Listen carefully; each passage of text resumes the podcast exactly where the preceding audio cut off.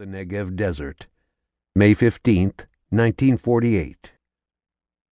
On the last day of their lives, the British troops were breaking camp. For the past year, the soldiers had been living in an isolated region of the desert, one that appeared devoid of any visible life, making the men's daily patrols seem pointless. Their only contact with the outside world had been the monthly visits from the army supply trucks and a few brief encounters with the Bedouin tribes that passed through the area.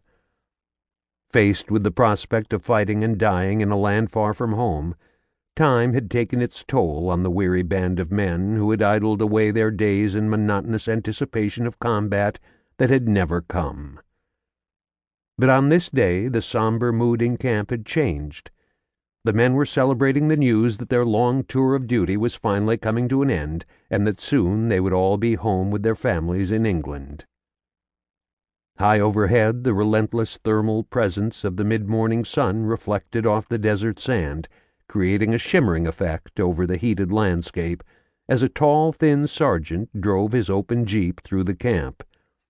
Peering through the dusty orange haze, he spotted a group of tanned soldiers loading the last of their equipment into a line of waiting trucks. He pulled up beside them and stopped.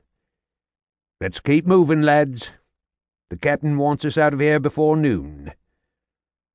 A shirtless private with sun bleached hair grabbed an empty water container and turned toward the jeep with a grin. Not to worry, Sergeant. Every minute we spend here is one minute less we'll have at the bar tonight. They all laughed as the sergeant threw the jeep into gear and continued on toward the last tent that remained standing.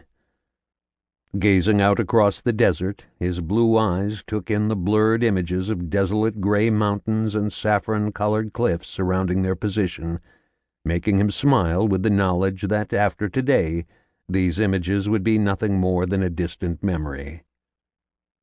Sliding to a stop in a cloud of dust, the sergeant jumped from the jeep and ducked into the captain's tent. In the relative darkness he saw the young blond captain sitting quietly on a folding wooden chair, his once cheerful face masked by a look of quiet resolution.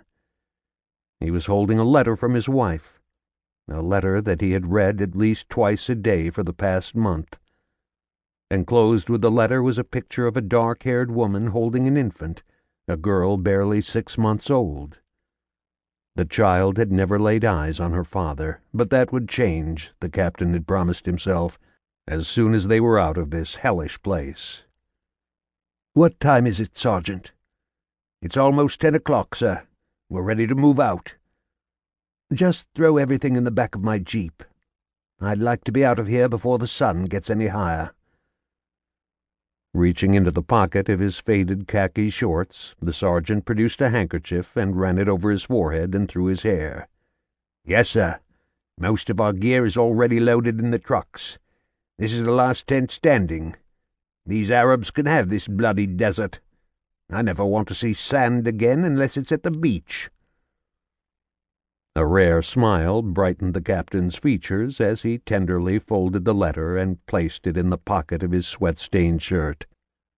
I have to admit, lying on the sand under the sun doesn't have quite the appeal it used to. Flicking a small brown scorpion from his boot, the sergeant motioned for two privates standing outside the tent to enter. The soldiers moved quickly, and within minutes the captain's home for the past twelve months was nothing more than a rumpled mound of canvas lying on the sand. The soldiers tossed it into the back of one of the large sand-colored military trucks, while a British flag flying from a makeshift pole in the center of camp was lowered for the last time, becoming the final thing to be packed away before the convoy set out for Jerusalem. Climbing into the jeep's passenger seat, the captain turned to make a final visual inspection of the deserted campsite. The men had done a good job.